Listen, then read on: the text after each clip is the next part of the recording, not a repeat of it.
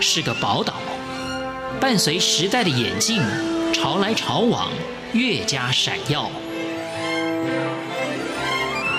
欢迎收听《潮台湾》，发现台湾的美好。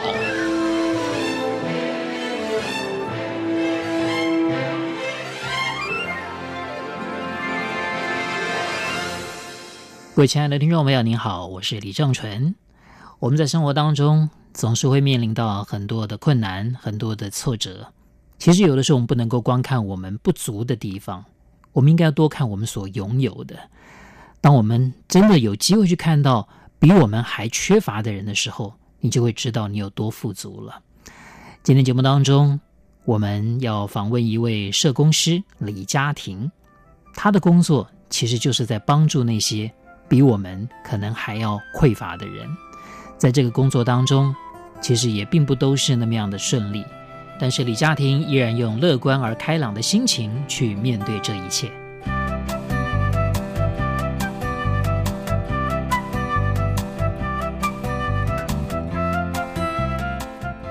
家庭你好，嗨，大家好，我是家庭。是，为什么你会 对于这样的工作？好像怀有这么高的一种一种热忱啊、呃，可能是因为我们家里面是经商的，然后从小就是在钱柜钱堆里面打滚，所以我对于经济上还蛮有安全感，就觉得哦自己好像衣食无缺，对，然后会觉得自己有能力可以多做一点什么的话，就是如果这世界需要我，我就会觉得很感谢这样。我之前曾经有一阵子离职去休息这样，然后我那时候。才刚从办公室离开，在等红绿灯的时候，然后突然一瞬间就有点像在做大怒神那种被甩出去、失重、失去人生一个重心的感觉，所以就觉得哇，这是。有一个工作是让你对于觉得这个社会需要你的这件事情，我发现对我来说是很重要的。可能对每个人来说，那个工作对他的意义都不一样。可能对我来说，被这个世界给需要是一个很重要的事情。那有一些人对他来说，可以支撑他的生活是很重要的事情。那对于有些人来说，可以实现他的抱负是很重要的事情。如果这个工作可以让你做到你想要的，我觉得那就是一件很幸运的事。其实家庭会有这种想法，我完全不怀疑。否则你不会在这个工作做那么久。嗯，可是你会碰到很多那种状况，是以前在课堂里面好像都没有教过的。对，因为课堂里面是学智商什么的。对对 对，课堂课堂谈的好像都都蛮美好、蛮专业的哈。对，那个字眼是。可是对你在第一线的时候，完全可能不是那么回事，然后你会有很多的挫折感、无力感，真的。甚至久了之后呢，你也会对自己产生一点点的怀疑吧？那你为什么到现在还能够？坚定你刚刚所想的那种想法，那种出发点。我没有，我每天都在怀疑啊，就觉得怀疑人生人，哎，怀疑人生，怀疑自己的工作，就是，是这东西是就有点像是人生起起伏伏，每天也是这样子，有时候。也不是有时候，几乎一个礼拜大概会有三四次，因为服务对象不可能像我们社工帮他安排好了，就是哦，你就按照这样这样，你就可以申请福利，你就可以去办低收入户，你就可以好好过生活，或者是你就这样这样去找工作，你就有了收入之后，你就不会流浪街头。他们几乎十个应该有九个半不可能会按照社工的这样子安排好好的走下去，所以你帮他辛辛苦苦安排好一个东西，然后结果他。因为一些原因没有去的时候，或者是没有做到的时候，就会觉得超沮丧、超挫折。而且这个资源也没有，老实讲，游民这个领域没有什么资源啦。因为老人有老人福利嘛，生障有生障福利，游民其实什么都没有。所以要找资源真的是蛮辛苦的。可是就是那种很多不经意的时候，然后你看到他变好，比方说他。好好的坐在你面前，好好的吃饭，或者是呃，他好不容易找到一个工作了，像这样子，他有点像在你心中会一个放烟火，嘣，然后你看完这个烟火秀，你就觉得哦，好，我好像还有更多力量再继续走下去，这样子。是，所以我发现这个家庭一定是一个很容易满足的人，就好，就是 看到别人一点点小小正向的改变，对你就会高兴的不得了，因为那东西是很得来不易的，是。就是你有付出心血在里头，哎、或者是他旁边有很多人，然后对他有一直不断的付出一些东西，所以他才可以那个种子才可以从土里面慢慢的发芽这样子。所以当你知道这东西来的很珍惜的时候，你就会觉得。嗯，就是那个是重量，在你心中分量是很足够的。说到发芽，我在在你的书里面看到，就是说你常常提到你的高中老师啊、哦，说什么呃，这个社工的工作就是一群人啊、哦，大家 一起走，而且可以走得很久很远这样子啊。对对对。萌生就是说想要投入这个领域，就是高中老师给你的很深影响是吗？对对对，那时候老师因为我是因为家里面有一些事情，所以才被班导师介绍到辅导室。然后我们的辅导室的老师是一个社工背景的老师，然后他那时候在辅导室里面听我讲自己的事情的时候，我没有哭，我只是笑着讲自己的事。然后老师他听一听，他就哭了。然后我那时候觉得。你没有办法表达的东西，然后有一个人在帮你流眼泪，那个东西就已经非常的治愈，很像是一个有魔法的那个魔力，所以我就觉得很想要成为像老师那样子的人，然后。可以像他那样子的疗愈别人，这样，所以我后来大学的时候我就填了社工系，但那时候也没有想说要做游民领域，因为 就是游民领域根本就连听都没听过。对对对，我身为一个花莲人，老实讲，我身边也没有很多游民，因为游民是一个很都市化的现象。对对对对，像像这种台北市啦，这种这种这种比较啊人口密集的地方比较容易出现。对对对，然后所以那时候毕业之后，我原本也没有想要当社工，因为。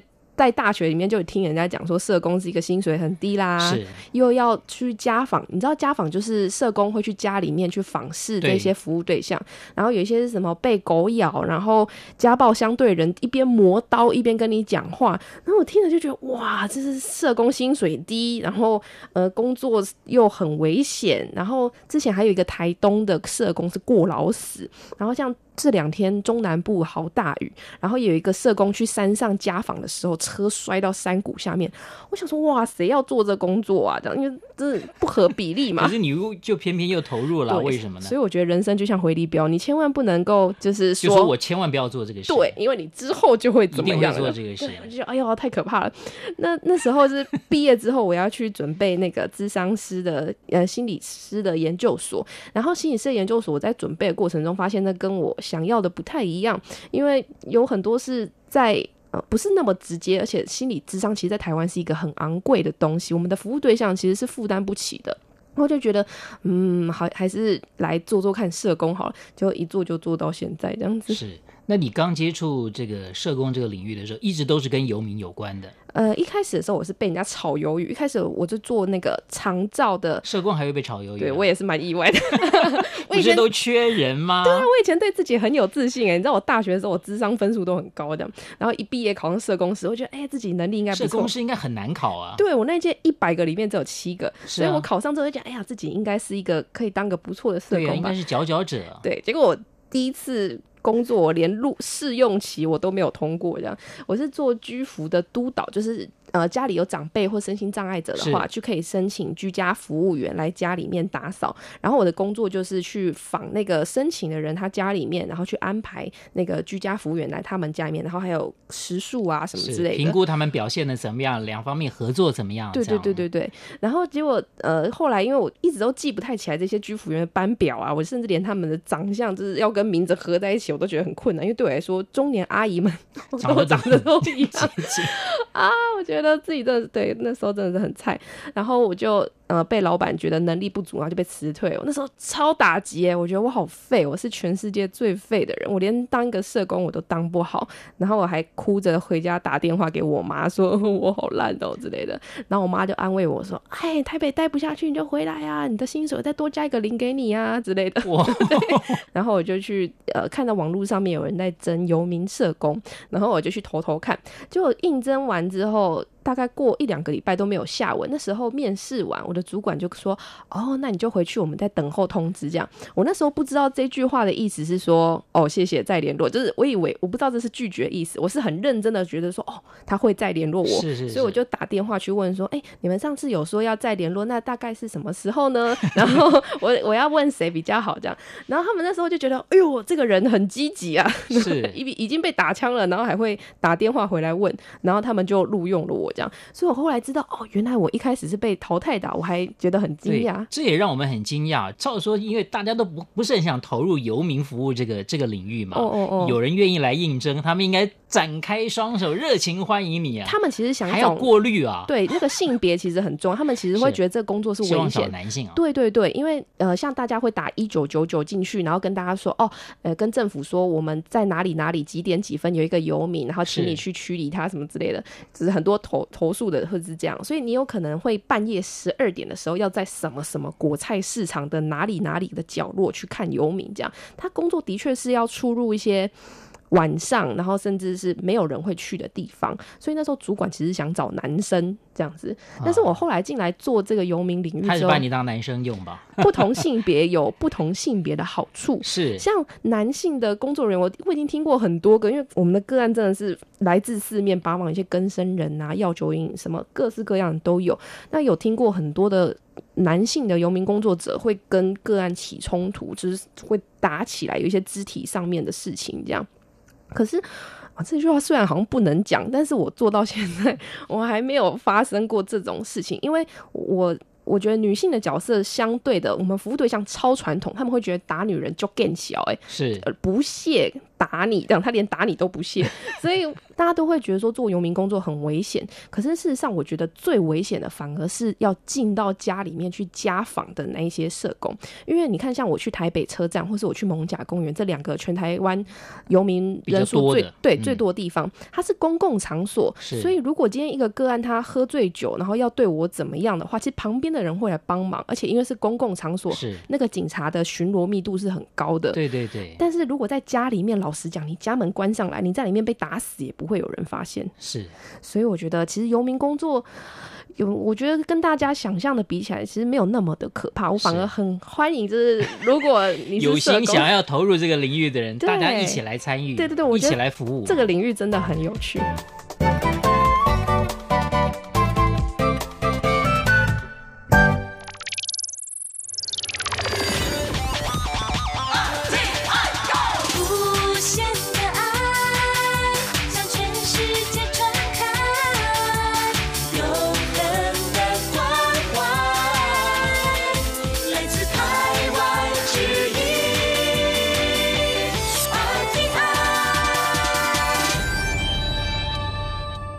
当中，我们访问的是李家庭。这个家庭是一位社工，而且是专门服务游民的社工。我觉得你们做的很多的这个活动是很有意思的啊。比方说，你们找游民来做导览，对，真人图书馆，请游民来现身说法，对啊，大家来听他的故事，我都觉得非常好。大家不见得就是说只想听所谓的专业人士、成功人士跟我们的分享。我们就很想听真实的人生，对，真实，因为这这对我们来讲可能更具有启发性。对，你们怎么会想到这么有意义的活动？这个街游导览其实一开始是我们目前理事长，他以前还不是理事长，他以前是工程师，就 IT 的背景这样子。然后他去英国的时候看到了英国版的在地的导览，然后也是无家者来带着他们去走访各个点，然后讲他背后的故事，这样他就觉得这个东西很有意思，他可以带回来台湾。那他其实一开始就是搜寻游民，然后台北。然后就找到了我们的那个第一代的芒草心的创会理事长张宪忠。那宪忠因为他认识很多游民，他也知道里面有一些人特别的会讲故事，所以呃，宪忠就把这些很会讲的人介绍给文晴。然后文晴在梅河那个社区大学老师，因为他们本身就是对于乡土历史很有。呃，了解素养很深的一群专业者，那他们这样培训一年半之后，十个人里面，你猜最后有几个可以当导览员？有一两个，然后可以只有一两个。对，因为这东西真的很不容易，是你要愿意讲自己的故事。像我自己出书，我都觉得自己很废，怎么有资格出书？那我们的服务对象一样，他们会觉得自己人生这流浪这个有什么好跟别人讲？这是一件很丢脸的事情。所以有很多人他可以跟你讲，但是他不会讲他自己。所以像这样的人。就没有办法来做导览员，因为我们希望这个路线真的是你自己的故事，这才是能感动人的部分。对，对，对。然后另外一个很困难的点在于体力上的要求，因为现在台北夏天白天就会到三十几度，然后你要在这个走两个小时，还要可以一边跟大家讲话，所以其实这个在体力上真的是非常考验的。然后再来是还要。